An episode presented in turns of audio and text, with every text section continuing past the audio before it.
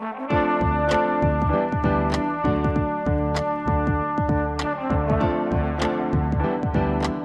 listening to the Co Main Event Podcast. And now your hosts, Ben Fowlkes and Chad Dundas.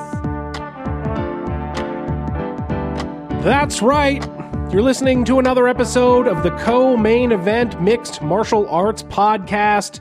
I'm your co host from BleacherReport.com, Chad Dundas. And joining me, as always, from MMA Junkie in USA Today, it's your friend and mine, Mr. Ben Fowlkes. Ben, how you doing this week? I'm doing all right. How about you?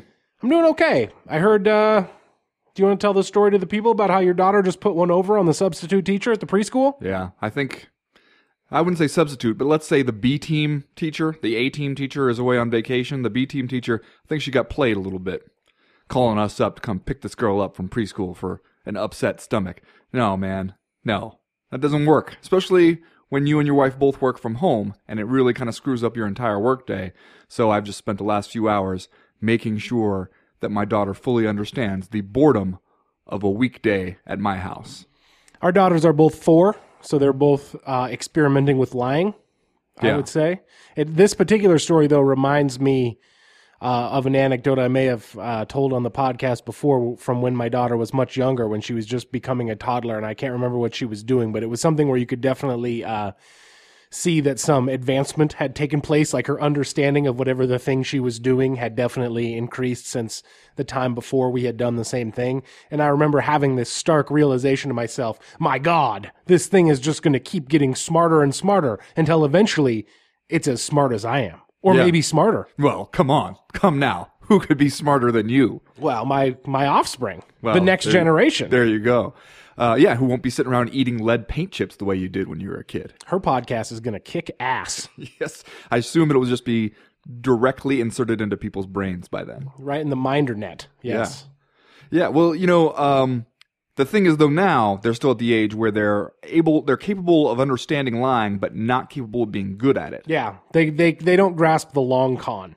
That's right. uh, their commitment to the lie breaks necessarily breaks down after a pretty short amount of time. Whereas my parenting style is all long con. But you're still living the lie. Yeah. In fact, we got music again this week from our, our old friend of the podcast, The Fifth Element, a music producer from Fort Worth, Texas. Thanks to him for that. And if you like what you hear, you can check him out on Facebook at facebook.com slash the fifth element on twitter at the fifth element or soundcloud.com slash the fifth element official y'all know by now that's the number five and the letter a in the word the three rounds as usual this week in the co-main event podcast in round number one submit your opponent do a dope dance and laugh in the champion's face not a bad night of work for Valentina Shevchenko. And in round number two, Donald the Cowboy Cerrone seemed to get knocked out twice on Saturday against Jorge Masvidal. Does the Cowboy let down in big spots? Does he just fight too damn much? A little of both? We'll discuss. And in round number three, now that Conor McGregor knows that some of you people will pay money just to watch him talk, what are the odds he ever fights anybody ever again? All that plus just saying stuff and are you fucking kidding me? But first, like we always do about this time, let's do a little bit of listener mail. Listener mail. The first piece of listener mail this week comes to us from Dee Jones, who writes, I'm hyped for the return of my man, the Korean zombie Chan Sung Jung, from his military service, though he comes back to a vastly changed UFC. You guys prepared to get your minds blown? Last time the zombie fought in the octagon, Conor McGregor had fought just once in the UFC. So where does Chan Sung Jung stand in the WME IMG owned UFC? Discourse, of course. That is interesting. That's a heck of a stat, isn't Yeah. it? And I kind of looked it up a little bit after that to see just how different the UFC was when Chan Sung Jung left in 2013. I mean, he's going to be coming back looking around wondering what happened to middleweight champ Chris Weidman, wondering what welterweight champ George St. Pierre is up to. I mean, not to mention when you throw some Reeboks at this motherfucker. Yeah. Hopefully, somebody interpreted to him that he will no longer be able to wear the Venom shorts. Yeah, he's going to show up with his condom depot shorts, re- you know, with some dude wipes, just ready to ready to do his thing and Ready cash to- his check. Ready to cash those checks. Man, Someone's gonna- going to have to step in. it's going to be a heartbreaker for him. Uh, he's the Korean zombie. Chan Sung Jung is just uh, 29 years old. He's going to turn 30 in March, so still a relatively young man as a fighter here. Uh, but yeah, his last fight in the UFC, Ben, was at UFC 163, where he fought then champion Jose Aldo and lost via TKO uh, in the fourth round. Uh, that was him vying for the featherweight title. He's going to come back this weekend and fight uh, Dennis Bermudez, I believe. That's that's right at UFC Fight Night 104. Uh, live from the Toyota Center in Houston, Texas. Do you think that he comes back now uh, a hardened man after his military service? Do you think we'll see like just a thousand yard stare in the Korean Do you think it's going to be no more nonsense from the Korean zombie? yeah, he's What not. if what if he comes out and just engages in a very sober uh, and straightforward game plan against Dennis Bermudez? well, frankly, that will be a disappointment for me. That's that would uh, rob the fans of what I think they want to see here.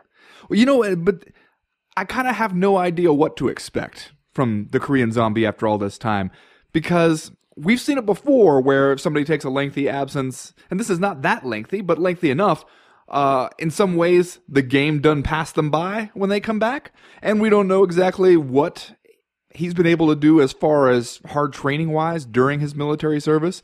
And so when he comes back, you know, it seems like he's kind of starting with a clean slate in a way. In a way, like a clean slate, but we know who he is. You know, he's not some completely unknown dude. He has a little bit of a fan base left over from the people who were still watching way back when in 2013.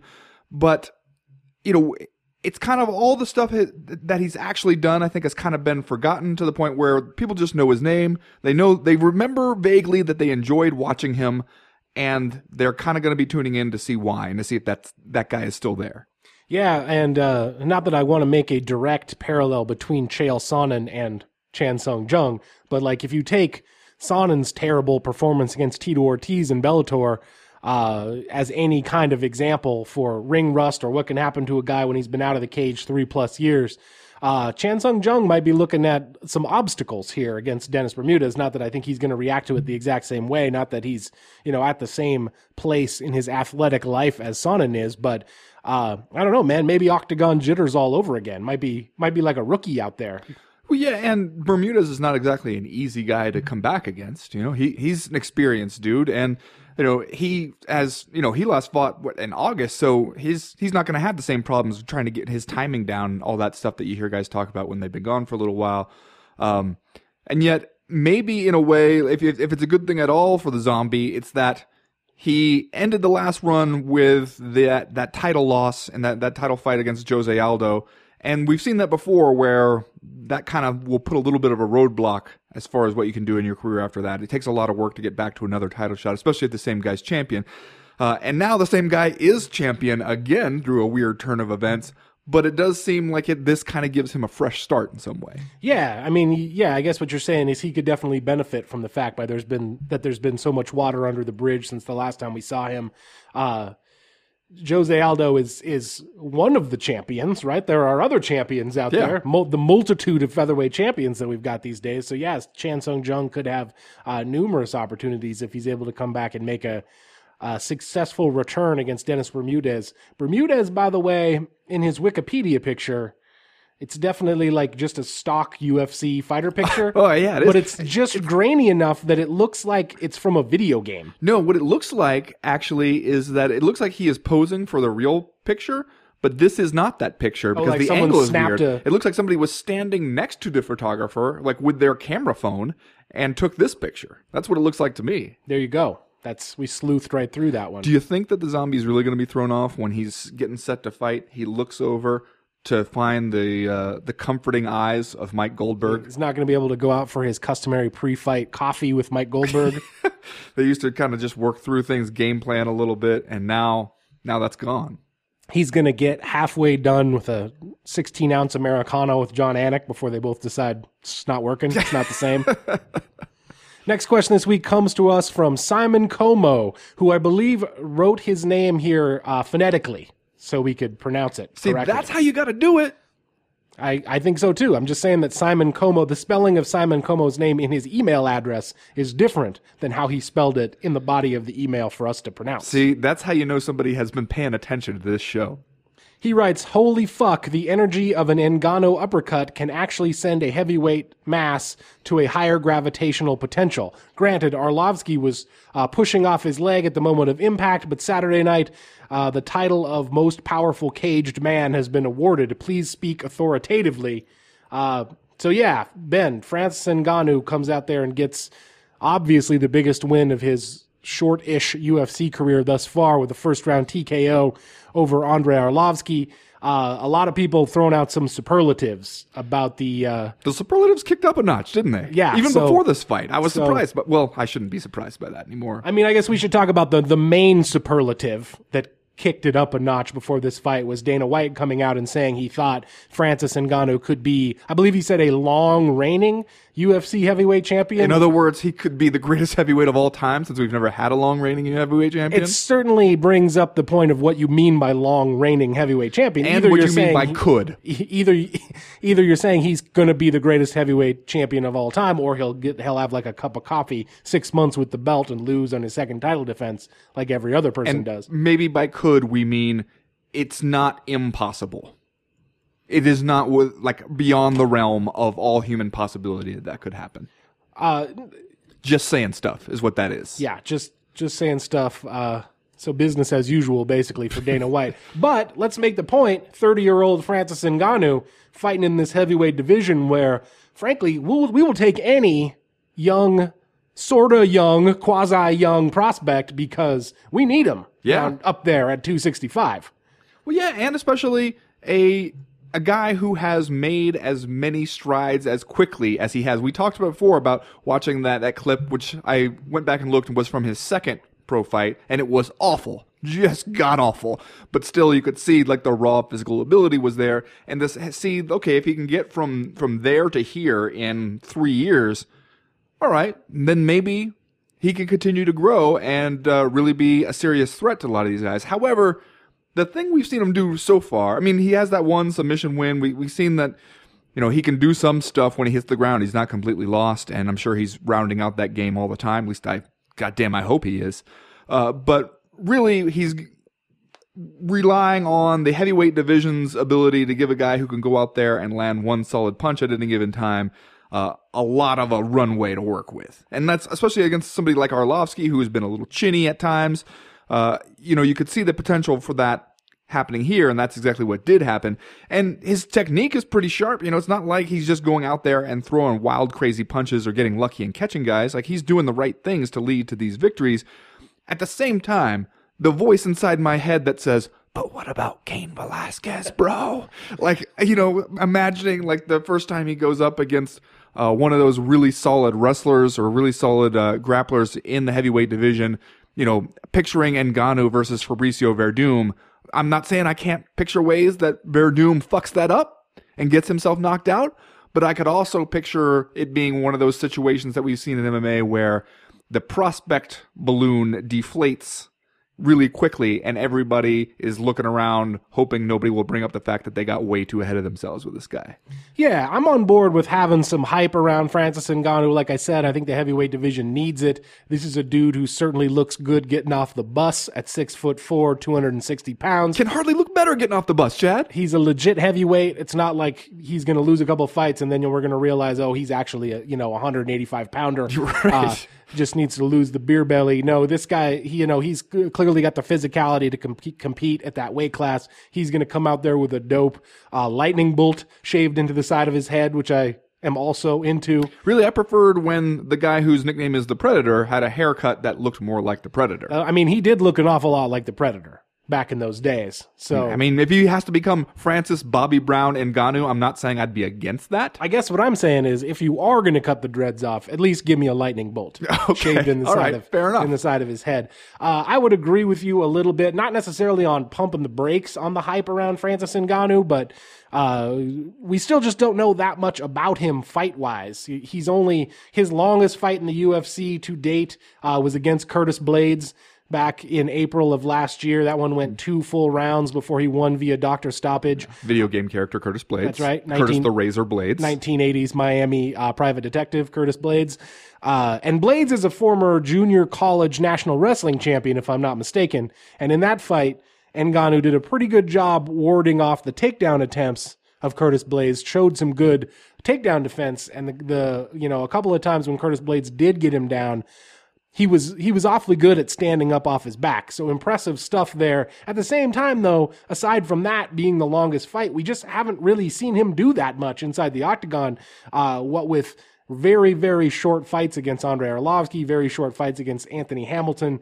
Uh, his his UFC debut was against Luis Henrique, uh, which was another fight where uh, they went two rounds, but Ngannou ended up knocking him out in the second round. And, and it's not like Luis Henrique is, is everybody's measuring stick out here for what kind of potential you bring to the heavyweight division. So I'm going to suspend some of my judgment until we see him fight a, a couple more top guys in the heavyweight division and, and especially some people who could stylistically pose some more challenges to him than, than what we've seen so far. Which you would have to think is going to come soon, right? Because if you look at the rankings and if you follow with the typical logic that once you beat a dude who is ranked at one point, then you the next fight should be against the guy ranked higher than that. It gets serious in a hurry in the heavyweight division. You know, looking at just the UFC's rankings, which are you know always come with that disclaimer that they are kind of poppycock, uh, but ahead of him Ahead of Ngannou right now, you got Travis Browne, then Derrick Lewis, and then Andre Arlovsky, who he just beat. After Arlovsky, it's Mark Hunt, uh, Ben Rothwell, Junior Dos Santos, Alistair Overeem, Cain Velasquez, Fabricio Werdum. There's just not a lot of ways to ease in after this point. Once you get ahead of Arlovsky to to Hunt and beyond, then you get into a lot of dangerous dudes with a lot of experience. Yeah, such is the way again of the heavyweight division. It's just not you just don't have the uh, the deep talent there to have like a 15 fight maturation process like you might have if you fought it at lightweight or welterweight or something like that. You're pretty much going to get thrown in the fire right away if it seems like you're the kind of person that has any potential whatsoever. Um, I saw people throwing around the idea of Francis Ngannou against Big Ben Rothwell up next. Would watch. Which, yeah, definitely would watch that. Uh, uh, and you know what though? I'm it's it's.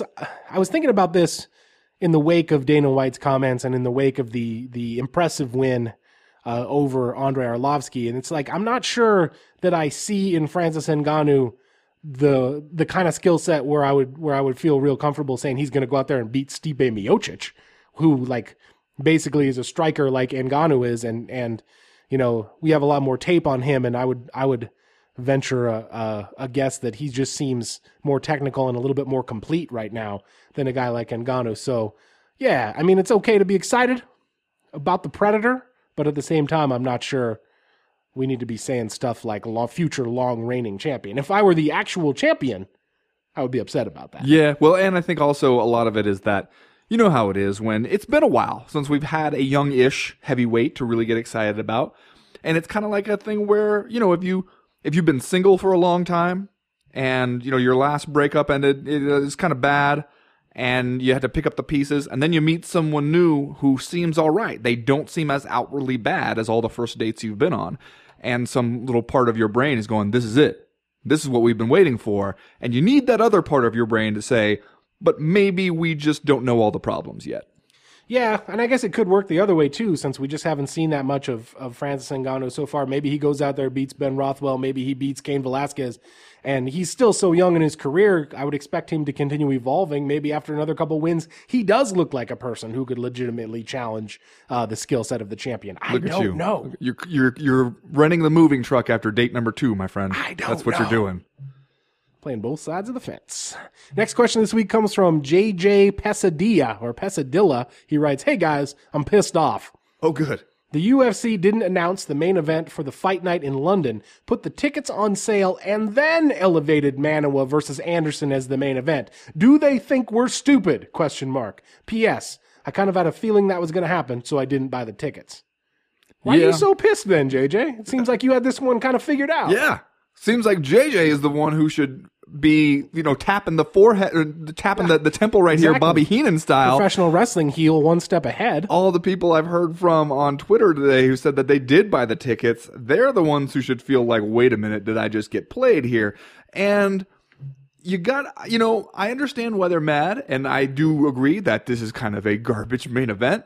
I would be mad if I had bought tickets expecting something really awesome and then this happened. Um, but you kind of brought this on yourself in a way because you were the ones who bought all the tickets before you knew what you were buying. And the UFC looked at that and said, all right, job well done here. You don't really have to give them anything super awesome. Uh, and, you know, I think that that's kind of, we've seen it before from the UFC where when they think they've got a market where the people are all shit eating wild men for the product whenever it comes to town, then you don't have to give them the absolute best stuff. You know that they're going to snap up all the tickets regardless just because they, they see the brand name on it. And then, you know, they get kind of the second tier stuff. So if you don't want them to be able to make that assumption about you, maybe everybody should hold off on buying the tickets until you see what you're buying. All right, Ben. Uh, let let me see if you can tell. I'm going to name a couple fighters here. I want you to tell me if they are real Oh God. fighters on the uh, what is it, Fight Night, Fight Night 107 card, or if I made them up. Okay. Are you looking at it? You're looking no, at I'm, it, I'm aren't you? not. I have not looked at it. I was about to pull it up, but I haven't got there yet. All right, I'm going to start you with an easy one. Tom Breeze.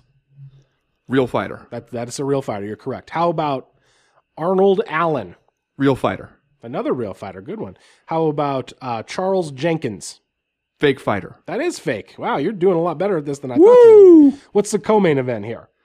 Uh, it's Daijiro. I don't know. You got Brad Pickett versus Henry Briones. Oh, of course. co-main here. Where again, Brad Pickett's going to make another attempt at getting a retirement fight. Boy, I tell you what, this one is scheduled for March 18th, 2017. We are getting well into the year here with a lot of lackluster UFC main events, one right after the other. Like we are fully, we will fully be through the first quarter before uh, we get done with this stretch. Yeah, and well, you know, we touched on this in previous shows that this seems to be kind of the landscape right now. You got a lot of people out. A lot of the biggest stars are out either through choice or otherwise in some cases. And uh, you know, you get a couple other people hurt, you get a couple other people booked far in advance, and the next thing you know, there just isn't a whole lot of star power from one weekend to the next. Last question this week comes to us from Ryan Busutil.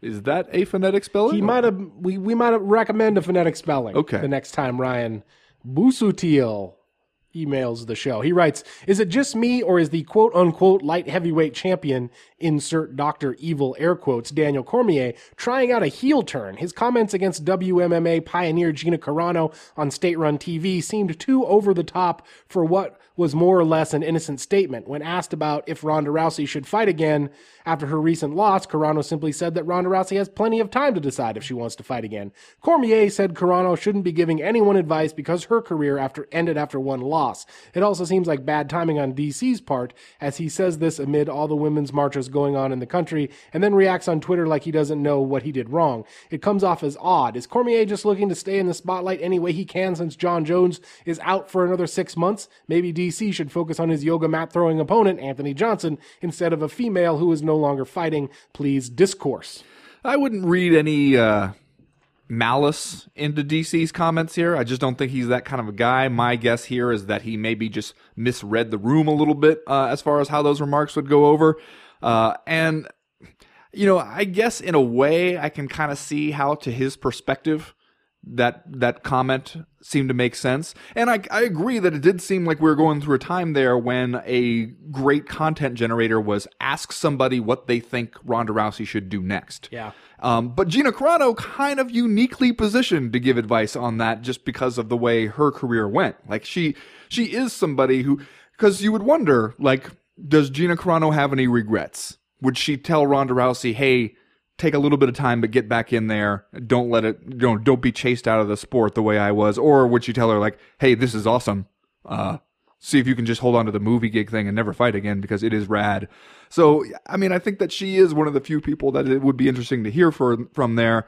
Um, and I, I would guess that this was more a thing of Cormier keeps getting shoved on TV and there, uh, you know, you, you got to fill the state run TV content demands and you say enough stuff, you're bound to say something that where you didn't maybe think it through as uh, fully as you should have. Yeah, I was actually just going to say that. I was going to offer this hypothesis for how Daniel Cormier shows up on TV, making perhaps a partially tone deaf response to Gina Carano's uh, statement about Ronda Rousey, and that is that we all know that Fox Sports One is sort of embracing uh, this idea that that it's going to be the channel of debate. It has the Skip and Shannon Sharpe show.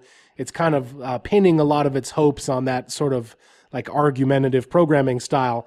For all we know, maybe Dan Daniel Cormier showed up at the FS1 headquarters one day and had forgotten that he was on tap for uh, an opinion piece on uh, UFC Tonight that night, scrambles around on the internet, finds some MMA junkie story about stuff Gina Carano said about Ronda Rousey, and boom, there you go. Just grabs whatever he can take and hits the uh, hits the airwaves. As a person who hosts a show where he is often responsible uh, for having a quote unquote take on something, I can tell you that what I just laid out, true to life. Yeah, I True could, to life. I could see how something like that might happen. It's like, oh, you forget you got to record the speed bag, and then suddenly it's time to go. You know? Next thing you know, you're in hot water with all the Gina Carano fans out there. That's going to do it for We've listener. all ma- been there. That's going to do it for listener mail this week. If you have a question, a comment, a concern to air to the co-main event podcast in future weeks, you know how to do it. You go to the website co-mainevent.com and click the link in the right-hand corner of the screen that says email the podcast. That'll get you in touch with us. While you're there, you can sign up for the Breakfast of Champions newsletter. It comes out every Friday morning to catch you up on the news and notes that we miss on all the days when we're not recording the podcast. News always breaks. Stuff always happens. The newsletter itself is short and informative. We would like to think it's funny. And if you don't like it, it's really easy to unsubscribe. As for right now, though, we're going to go ahead and get started with round number one.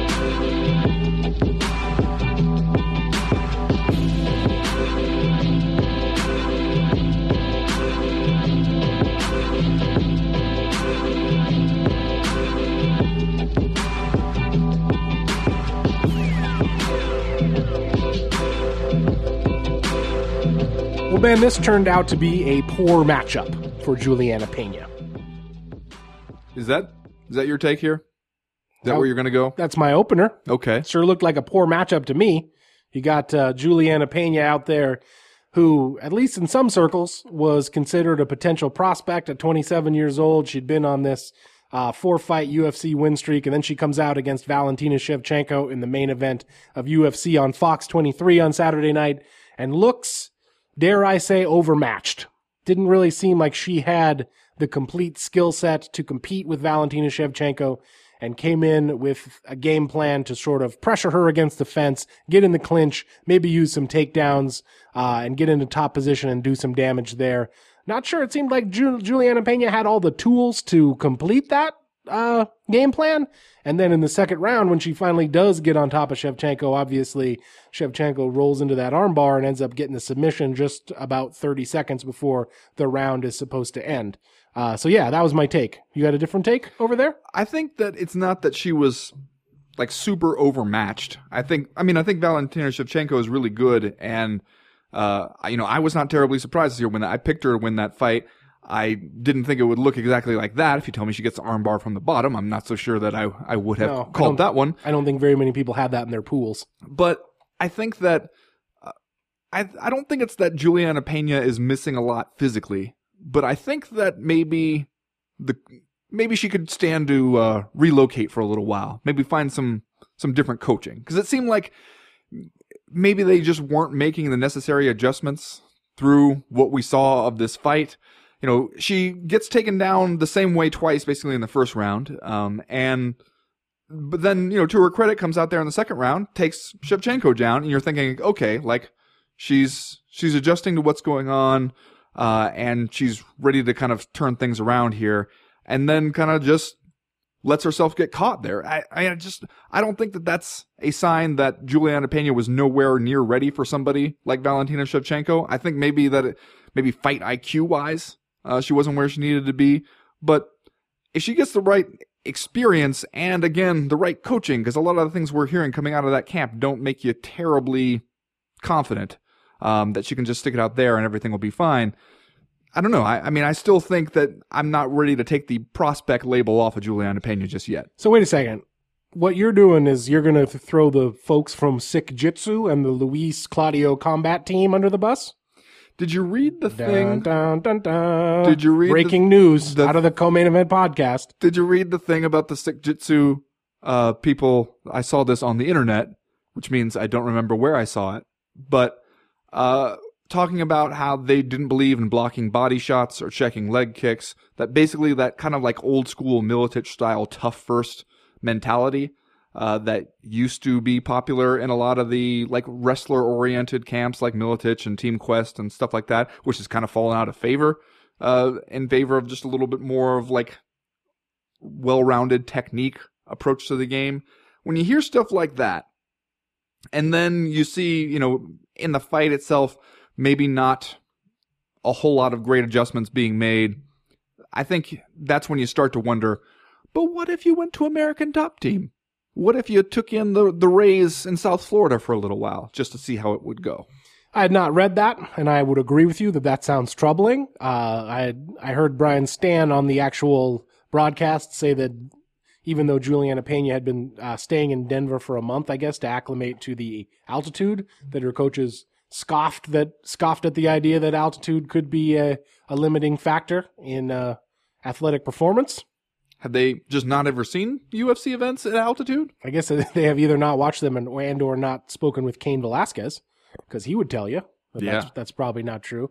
Uh, okay, yeah, I will accept your uh, your ideas there about the uh, lack of adjustments for Julianna Pena's game plan against Valentina Shevchenko. I would also say though, it just looked limited to me. It looked like, and maybe this was the fault of game planning, and I'm assigning it to the fault of skill set. I don't know, but it just looked like there was only one thing that she felt like she could do there. Like she clearly didn't want to tangle with Valentina Shevchenko at range on the feet, but it just seemed like, you know, through two rounds or through almost two rounds, the only thing we had going for us was kind of like pressure up against the fence, get into the clinch, maybe try to sink a takedown, although she didn't even get that far uh, trying to do that until the until the second round when she ended up getting finished. Well, that seems to me, you know, not necessarily like her thinking there was only a few things she could do, but knowing exactly what she didn't want to do, and then maybe not knowing, uh, maybe not having a full range of options to fill that in with it. But again, I think that you got to give Valentina Shevchenko a lot of the credit here because I think that we've seen in a few of her recent fights, especially where people are trying to figure out, like, okay, here's what I know she's good at, so here's what I'll do instead. And we're seeing, especially as she gets a little more experience, that there are fewer and fewer of those options available to you. I mean, we've seen, we're seeing a little bit more like what she's capable, the kind of like raw physicality in the, in the clinch game uh, on the ground. Now she, if she can pull an armbar off of her back, like she's throwing out more stuff to, that would worry me if I were other people in the, the women's bantamweight division trying to think about what I can do to her because it seems like that, that window is closing rapidly. Yeah, I would agree with that. I think that this was a fine performance from Valentina Shevchenko, and indeed could have been, uh, you know, in the main event of a, a nationally televised network uh, TV broadcast, could have been kind of a breakout moment for her. You can't really get much better than these back-to-back wins. One, the first over Holly Holm, and now the the impressive stoppage via submission, which no one expected on Julianna Pena. Uh, she does have the loss to Amanda Nunes at UFC 196, which was in March of last year. So I guess maybe the the defining question of their rematch, if that is indeed what is about to happen, is whether or not Valentina Shevchenko has progressed enough to turn that decision loss into a victory uh, if she fights Nunes for the women's bantamweight title next. You know what? The thing is, there is, I, think that they've both gotten better since that. Uh, they both looked a lot better since that, anyway. You know, it wasn't it wasn't like that was a really great fight for Amanda Nunes either. Like, it, you know, she started off pretty well in that one and had some good moments in that one, but I don't think a whole lot of stuff from that one is going to go on her highlight reel. Uh, so you know, I think they both have found themselves a little more as fighters in, in their more recent bouts. The thing I wonder about, especially, and I wrote about this a little bit as I'm watching them after the fight, you know, Valentina Shevchenko has just won a, main event on network TV. Uh, she goes out there, they got the champ right there. They're going to have the little face off thing to hype the coming bout. And you just, you don't exactly come away feeling like, oh, they're going to move a lot of pay per views on this one you know, they kind of did the, the usual things where Amanda Nunes says, Oh, I'm going to beat you worse than last time. Valentina Shevchenko politely disagrees with that assessment. And, you know, it's fine and all. Like, it's, cool. I, I, I think that's a genuine response for who they are from both of them. But I also, a part of me was like, here we go into some kind of doldrums for the women's bantamweight division because I think that these are there are some good fights to make, some good athletes in that division, and yet if Ronda Rousey and Miesha Tate are gone and it is replaced by Valentina Shevchenko versus Amanda Nunes, don't spend the pay per view money just yet. Yeah, I agree with you. I would say in their defense, obviously you have uh, the Russian speaking champion or challenger facing off with the Portuguese speaking champion on They an, both got pretty solid English on now. an English language broadcast. Uh, under to to underscore that, I would say maybe everybody just too motherfucking friendly a little See- bit because that's that's the vibe that came out of this thing immediately when like Valentina Shevchenko had the lead comment in what was supposed to be kind of a contentious face off. Yeah, well, and I mean, I like Valentina Shevchenko's comment in the video package that ran before this fight, where you know it's the part where you're supposed to be like, "I'm going to go out there and pose my will and, and crush her," and her first comment was, "Nobody can know for sure what will happen." Uh, true, which is true. Uh, so I appreciate that, but yeah, it also it did remind me of the everybody too motherfucking nice days that we remember from you know the pre Ronda Rousey era in women's bantamweight, where everybody was kind of in it t- together. They all kind of recognized that they all, were all part of the same struggle to get attention uh, in the male dominated sport.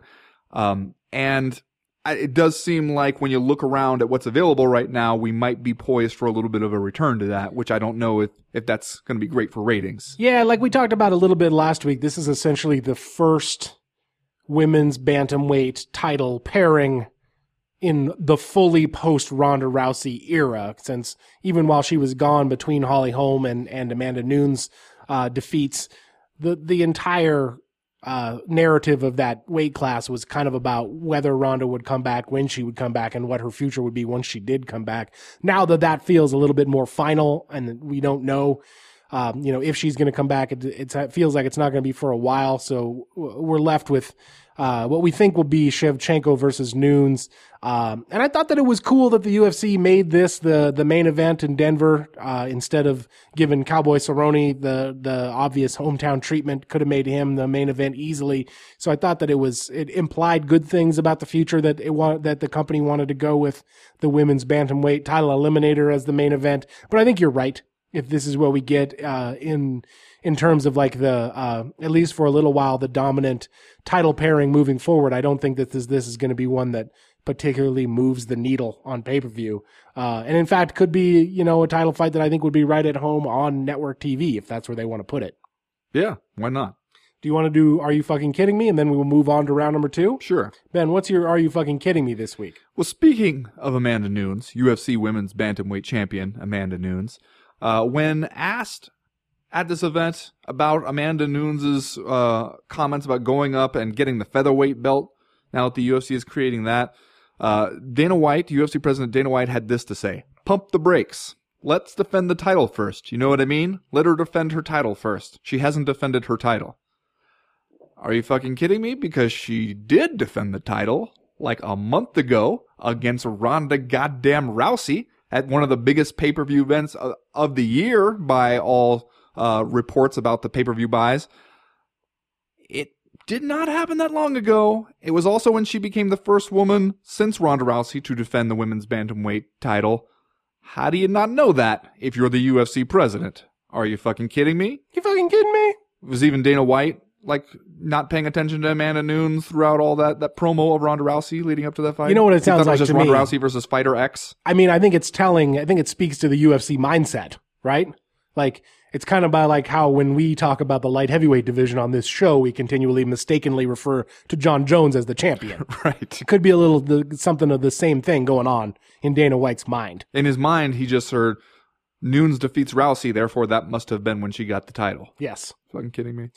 Ben, this week my Are You Fucking Kidding Me goes out to my Dish Network satellite TV schedule. Oh no. For having the wrong damn start time for UFC on Fox 23. And I guess it partially also goes out to me for not knowing any better. But I damn near missed all of this event. I'm sitting at home, finishing up, giving the kids dinner, and I look at my phone and I see a bunch of people tweeting about Francis Ngannou knocking out Andrei Arlovsky. And I think to myself, what the hell? And I go to my TV and I turn it on. Sure enough, this thing's half over. You know what? I uh, the same thing almost happened to me, except I was actually watching the entire thing live, so I could write recaps. So you knew when it started. Well, yeah, but I saw the same thing on the thing. I think it was Bones, right? It told Yeah, you that Bones they, was on that before this. Bones was on, and so I I assume you DVR'd that, like because you were just like, well, I'm not going to miss a rerun of Bones. Need to add that to my Bones collection. Tell the uh, the DVD set of the complete series that I ordered comes in the mail. yeah, Are you fucking kidding me? Satellite TV schedule? Kidding me? You know, the weird part is I looked at it and I thought, seven o'clock start time. Does that seem like when these things normally start? Must be. But I think it's six, right? Here in the one true time zone? That's right. God damn it. Anyway, that's going to do it for round number one. We'll be right back with round number two.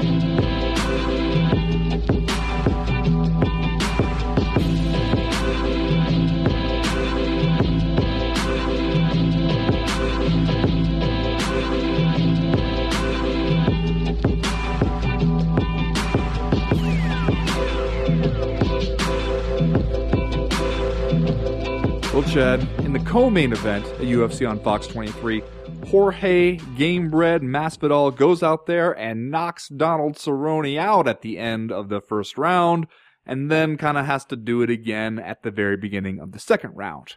Now, I'm sure we'll get to that part, a little bit of weirdness about how the whole fight uh, unfolded. Instead, to begin with, though, let's look at Donald Cerrone, the guy who has been in this situation before, really, in other in in his previous life as a lightweight, where it seemed like he would get a head of steam going, would get a good win streak going, just piling up the fights like he wanted to fight every single damn month, and then it would seem to catch up with him at a certain point. We saw that uh, back, I believe, his first year in the UFC in 2011. Uh, he fought uh, five times, I believe it was, and lost the last one at the kind of year-end show to Nate Diaz, where he kind of looked like he had been fighting a little too much. We even heard it from his cornermen in the audio, Greg Jackson and Mike Winkeljohn, saying that he had fought too much. Uh, then, you know, his most recent run to lightweight, where he had that great win streak, uh, won like eight in a row, challenged for the title, uh, got beat there, reinvented himself as a welterweight. It was going super great, won four in a row. Uh, last fought, you know, in early December, and then goes out there against Masvidal, and uh, you know, kind of got blitzed there at the end of the, the first round, and that ended up being all she wrote there. I'm. It's hard for me to tell if it's an either or or if it's just a convenient timing kind of thing. Is it that he fights too much? Is it that when he gets in a situation where things could really start to snowball for him, something falls apart? Or is it just that's how the breaks are?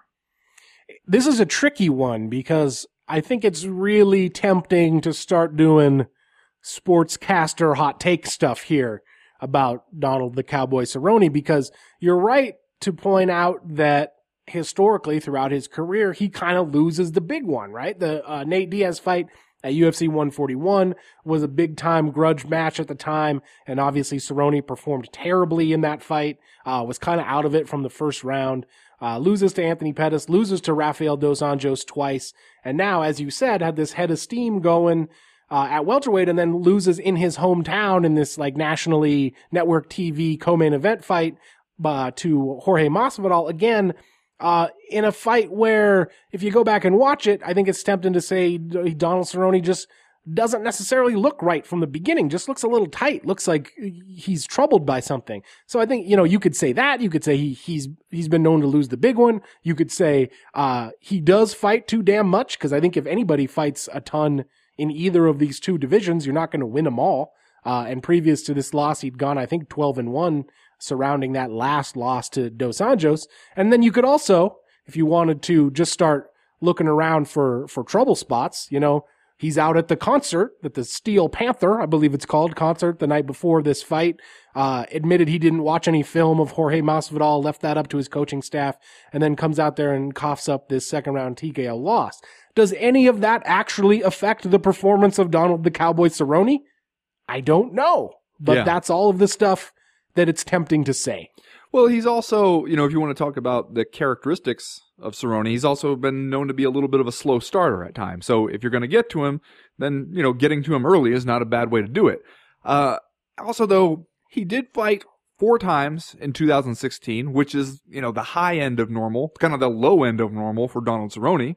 uh, and then fights in the first month of 2017, and that's a tough, um, tough opponent to go out there uh, and fight Masvidal. I mean, you could lose that one without needing any excuses. You can you can stay home from the concert, and Masvidal can still find a way to beat you. So And then you missed the concert too. then, so- yeah, at least this way you got to go to the concert. But then, you know, you look at his fight against Matt Brown, which was an awesome fight. Um, you know, not without its down moments for Cerrone. He got dropped in that one too, uh, and then came back and won it. That, that fight against Rick Story where he pulls off just a video game combo to put him away. Uh, you know, it, it's entirely believable to me that Donald Cerrone could go out there and have a bad night against Masvidal and then still win four fights in 2017. Like, I wouldn't, if you came back from the very near future to tell me that, I would not find that difficult to believe at all. Um, I also, though, think how, you know, how this is going to play into the UFC narratives, right? When Donald Cerrone complains about money or when he's aligned with a, uh, an MMA athletes association, a MMA, if you will. Uh, and the thing that Dana White likes to trot out against Donald Cerrone is he's never won a title and he doesn't win the big one. Uh, and you gotta win them all, which as we've seen with other people is frankly not true. Um, but also, like you would think if you're the UFC, you want guys like Donald Cerrone, guys who are willing to keep getting in there, fighting over and over and over again in these really exciting fights, even when it seems like that might not be the best thing for them career wise. Like they are rolling the dice perhaps a little too often, and it's going to come back on them sooner or later, but they're doing it anyway because they just want to, uh, and that's how they want to make a living. You know, you would think that you would want to be encouraging that in the UFC, because otherwise, if I'm somebody else seeing how things have gone for Donald Cerrone here, uh, and I also hear him complaining that he's not making enough money, that's when I start to think like, okay, I should be a little more conservative. I should be a little more tactical in, in what fights I accept and when. Yeah, it's the great catch 22 of the UFC's uh, marketing philosophy, I guess. And that's that you want to pretend like only the main event champions have any value.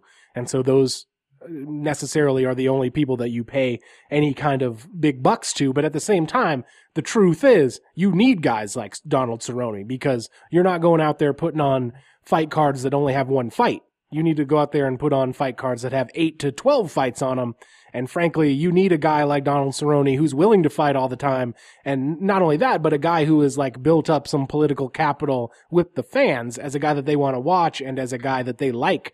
He, he's, he's maybe the archetypal, uh, uh, example of the guy that the UFC needs. And so that makes it strange then to, uh, to try to defend not paying him, uh, you know, the kind of money that the guy wants to get paid. Uh, let's talk briefly about the stoppage and then we will talk briefly about what this means for Masvidal. Uh, was this a big screw up here by, uh, by the referee? And, uh, it didn't seem like we did any of this, any of what transpired here, any favors by cutting straight to the corner in between rounds of Cowboy Cerrone, where uh, I've watched it twice now. And the second time I watched it, it didn't seem like he was as out of it as I thought he was the first time, but he was responding to um, Brandon Gibson and and uh, Greg Jackson's queries in the corner with what I would describe as mild disinterest. Yeah, it he did not look like he was totally home there. And when we talk about okay, the first the weirdness of the the stoppage or non-stoppage there at the end of the first round, Herb Dean to me pretty clearly steps in before you hear the horn. Yeah, to sound the end at of the least round. at least on the broadcast, yes. Right. It's also another one of those kind of weak air horns that sounds like it's sort of running out of juice. Yeah. So for all we know, maybe it had been going off well, prior and, to that. You know, yeah, he he I'm sure heard the clapper for 10 seconds to know that the time was short and that in a vulnerable spot like that every punch might matter, so maybe he was ready to step in there and call it at the the end of the round. But it did look like he intended to stop it. Uh, and maybe hears the horn as he steps in, and it seemed like there was a little bit of indecision on his part. And when Donald Cerrone gets up initially, I mean, it's, it, you know, it's not like he lays there for a long time afterwards. He does get up right away, but doesn't look great when he does it. Yeah. You know, he gets up and kind of he, sways. he actually he frankly fails the what the fuck test. Yes, he does. Because he is definitely woozy on his feet when he first stands up. Right, and his corner kind of quickly grabs him and corrals him onto the stool. And you're right, he was able to answer the questions. Like he, you know, it's not like they were talking to him and getting nothing back. But the look on his face just kind of looked like, man, what the fuck am I doing here? Yeah. Like I, I would rather be anywhere else. Uh, and Greg Jackson's kind of trying to pump him up a little bit. And Danny Downs and I went back and forth on this and, you know, get his fighter perspective on it. And I, I saw the points that he was trying to make about like, hey, you know, if we're going to let him go out there and fight in this dangerous sport in the first place, if he's still able to sit there and talk to the guy and answer their questions the right way, and he, then he gets up, the doctor wants to talk to him and have him take a step forward, see if his legs still work, all that stuff. You know, don't we have to give him that that option to keep going at least a little bit, uh, and and see how it goes for him? And I, you know, I see that logic to it.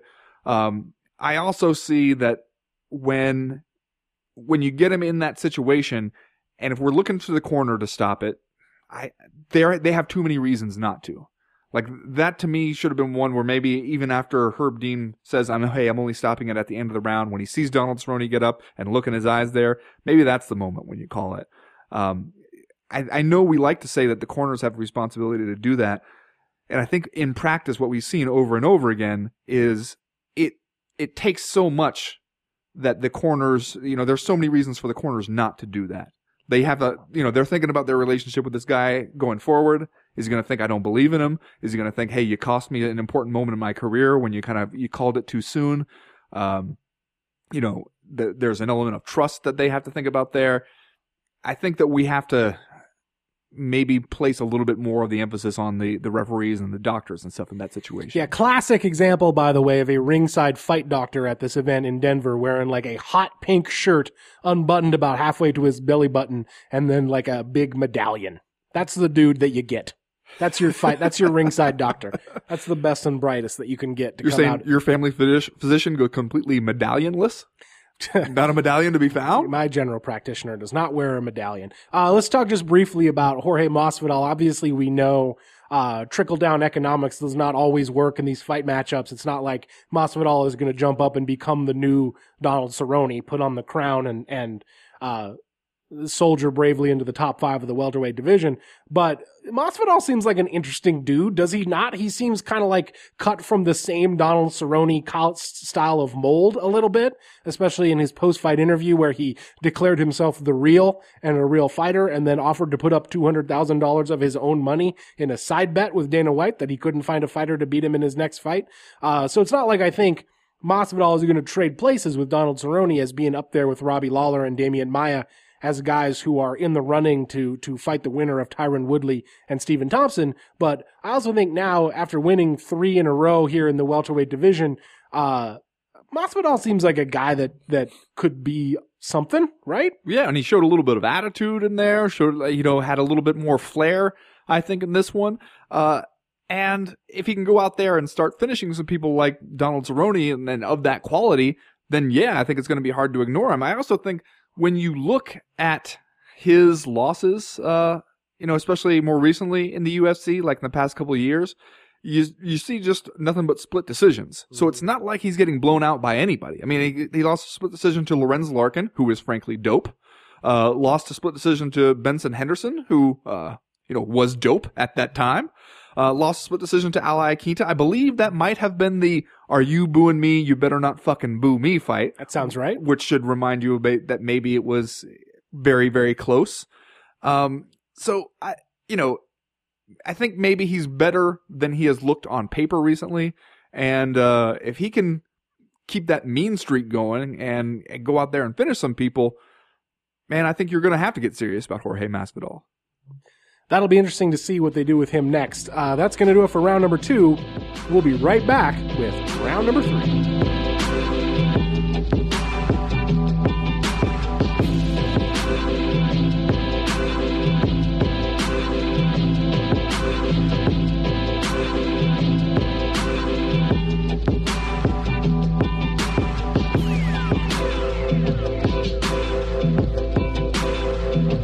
Well, Ben, Conor McGregor pulled off the rare pay per view interview this past weekend. Did you watch any of this thing?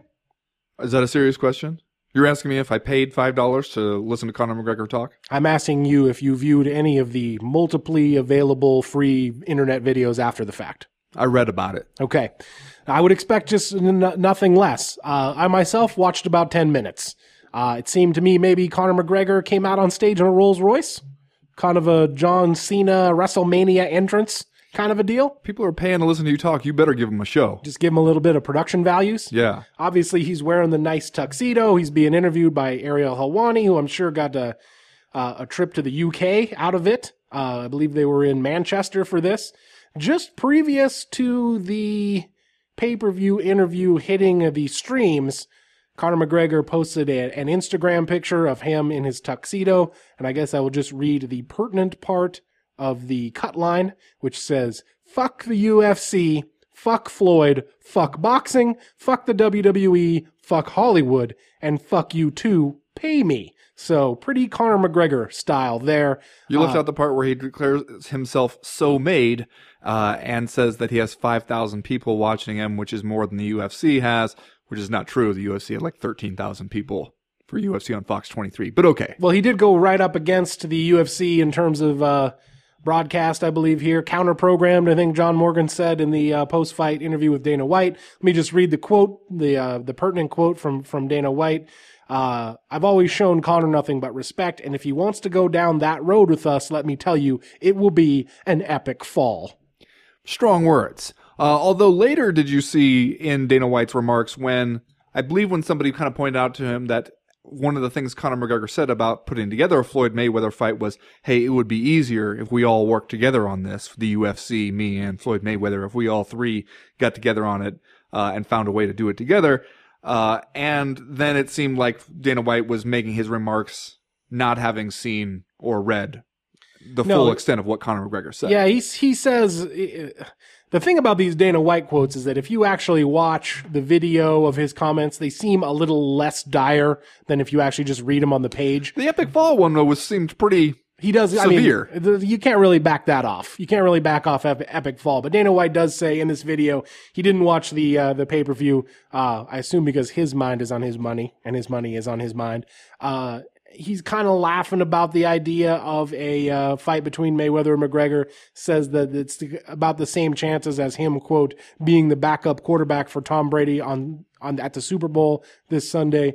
Uh, so Dana White is taking kind of a uh, a wait and see approach, I guess you could say. He also he also says, uh, "Hey, listen, if you're about to do a pay per view where you're charging people five bucks to listen to you talk, I'm sure you've got to say some pretty crazy shit." So uh, Again, though, that's coming from the guy who made a real offer to Floyd Mayweather just recently that constituted a significant pay cut. Right. So I'm just trying to make the point. I'm not sure if this new pay per view interview with Conor McGregor represents an enormous wedge between him and the UFC, although it seemed like there's been trouble in paradise there for a little while. Uh, I'm just not quite sure what to make of this at all, and including the fact that Conor McGregor is spending some of his downtime uh, pulling off a for pay interview in Manchester and on a stage in front of the fans. Well, and also applying for a boxing license uh, during his UFC hiatus. And, you know, among the other things he said that I read, uh, having not ponied up five bucks to watch him talk to Ariel Helwani, is talking about the, like, how he feels about the UFC stripping one of his titles, creating interim titles, all that stuff. Clearly, he's not happy about that. Uh, and him claiming that, hey, if they would have just come to him and asked him to fight featherweight, uh, asked him to fight one of these guys in March or something, that he would have done it. Um, and that's the kind of stuff that makes you feel like, I don't know how the UFC on their side can keep saying, no, everything's fine between us, Conor McGregor. There's no, there's no issue. We're, we're all doing great. Because at the very least, it seems like they're not communicating super well. Even if neither one of the two sides are mad at each other, it doesn't seem like they're really, uh, you know, in talks very often to to smooth some of this stuff over. And when I hear Conor McGregor start talking about the like logistics of making a Floyd Mayweather fight happen, you know, he he kind of seized on that twenty five million dollar real offer uh, of Dana White's and been like, okay, well now you have a number to start from. Now you have somewhere to go from. Now you you have like a baseline for the negotiations, um, which honestly seems like kind of savvy on his part to to seize on that uh, even though we all know that real offer goes in quotes around something like that. And I guess I just wonder is Conor McGregor the type of dude who, when, you know, he, he can use this as a way to keep his name in the news. That's a fun thing for him to do when he knows he's not going to be fighting. He can take it or leave it. You know, he, he knows that eventually the money's going to be made where he has the, the contract to, to pay him some money. But then is he the type of dude who, when he hears you talking about how it's going to be an epic fall if you don't do exactly what you what he wants you or what you want him to do, is he the kind of guy to to take that more seriously than maybe you intended? See, now I think you hit the nail on the head because to me, one of the major problems with the ongoing UFC Conor McGregor negotiations is that the UFC seems dead set at treating Conor McGregor the same way it treats everyone else. And I think we saw that going back to UFC 200 when it went ahead and pulled him off the card because, uh, you know, the two entities had, had failed to negotiate uh, what was going to happen in terms of pre-fight media. I think that there's enough blame to go around there. You could probably uh, blame whoever you want, depending on what your uh, your own mindset is about that relationship. Uh, when from the outside looking in, it seems apparent to almost everyone else in the world, and I'm sure if you uh, if you were able to read the UFC's minds, uh, it's apparent to them too that Conor McGregor is not anyone else. He's his own thing, and he has been savvy enough and successful enough and charismatic enough up to this point uh, to become his own thing. And and at this point in the fight world, he's one of the only people out there who seems like a personal cottage industry. Like if you told me Conor McGregor was going to promote his own fight card in Ireland, he's one of the only people in this industry where I would where I would not immediately think that's going to be a disaster, right? He seems like the kind of guy who might be able to to make it on his own.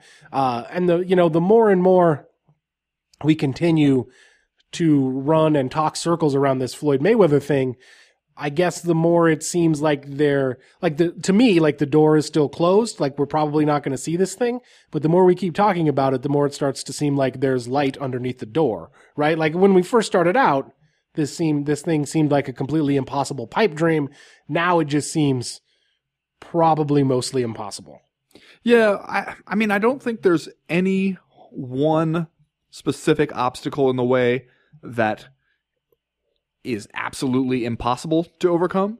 Like all of them, I think like reasonable people could find a solution to. I just don't know if what we're dealing with here are reasonable people who are Right. capable of finding a solution to all of those simultaneously, um, and in a reasonable time frame. Um, because you know you know that's not going to happen quickly. That they're going to overcome that. I guess the other question is, would you even want to see it? Would you even really want to see a, a McGregor Mayweather fight? Like, would it just be because of what it would represent as far as like a, a kind of a landmark event uh, for both sports? Because if you ask me, like, what I actually want to see athletically, I can think of a whole lot of other like actual MMA fights I'd be more interested in seeing Conor McGregor in. Yeah, and I think that's probably true for both of us, being that we are MMA fans. Uh, it's not the kind of thing that I would feel overly hyped about. Although, it, you know, I would also be lying if I said that I didn't, wouldn't, that I could imagine myself not being in front of it as it happened. Like Yeah, hashtag would end up watching it. I think is the is the right way to say it. Even though uh, you know, I don't know that it would. I would be paying for it to watch it on pay per view. But it seems like I would probably be going to an event to watch it. Uh, is is how it strikes me. But it also doesn't seem like a good fight.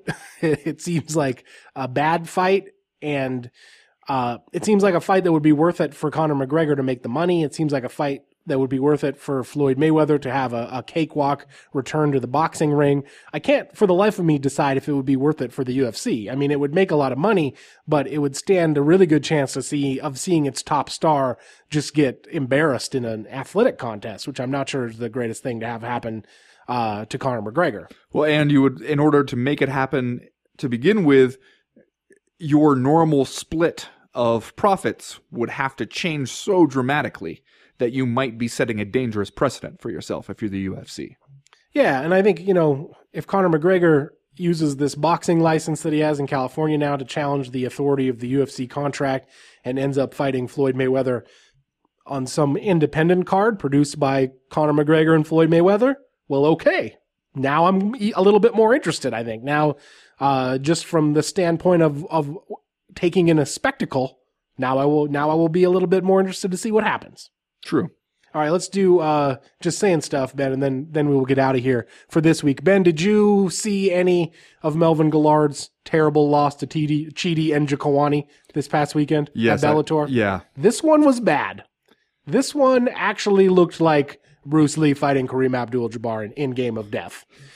Come on. So I guess this week I'm just saying maybe this is why you should make weight for your fights because you go out there and you miss weight one, two, three, four, five times like Melvin Guillard has, and the next thing you know, you're fighting a damn giant in a 180 pound catchweight fight, and that shit does not go well for you, natural lightweight.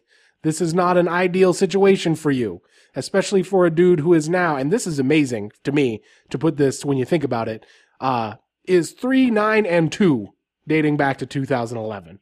And still trying to walk around calling himself the young assassin, right? I'm just saying. The young assassin. See, you start missing weight for your fights. It's, well, it doesn't go anywhere good. Just saying. Just saying. Well, Chad, this week I'm just saying, did you hear CM Punk talking, I believe, to Fox Sports about what he thinks is next in his MMA career? No, I missed that somehow with my Google alerts for both CM Punk and Fox Sports. Yeah. Flew under the radar. I believe CM Punk was was hanging out at the uh, the NHL All Star Weekend. Uh, That sounds right. yeah, and uh, he was saying, you know, that he is kind of dead set on fighting again, and that he's been throwing out a lot of names to Dana White. And it sounds, at least from his telling, like maybe he's been leaving a lot of messages and not getting a lot of calls back uh, from the UFC at this point. But he said that he will fight again, whether it's in the UFC or somewhere else. I'm just saying that if you're CM Punk and you want to get back a little street cred, you want to, you know, maybe replace the the current image of you in the minds of many MMA fans who were quick to make all the memes when you got straight up trucked uh, in your other fight. This is the best way to do it is to fight somewhere other than the UFC for almost no money.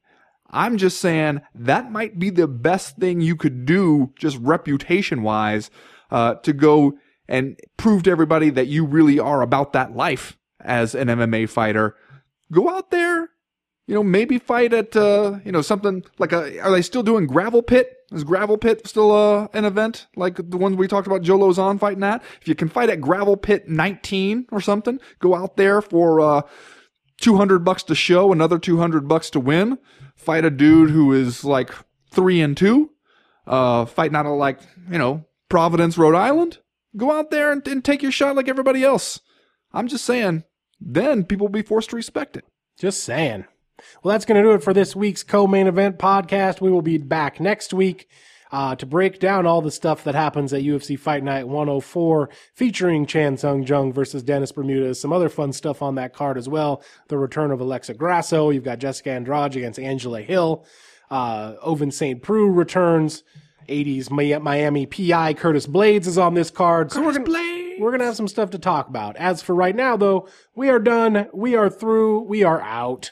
Let's see, I noticed that this week you didn't want to ask me about my hockey career because you know that we won and that I scored a goal, and you didn't want to give me a chance to say anything positive about it. Well, I just you don't- only want to ask about it when we lose. You think that I'm t- a typical journalist? I know, I know how you you people in the so-called media do. Some of the most dishonest people.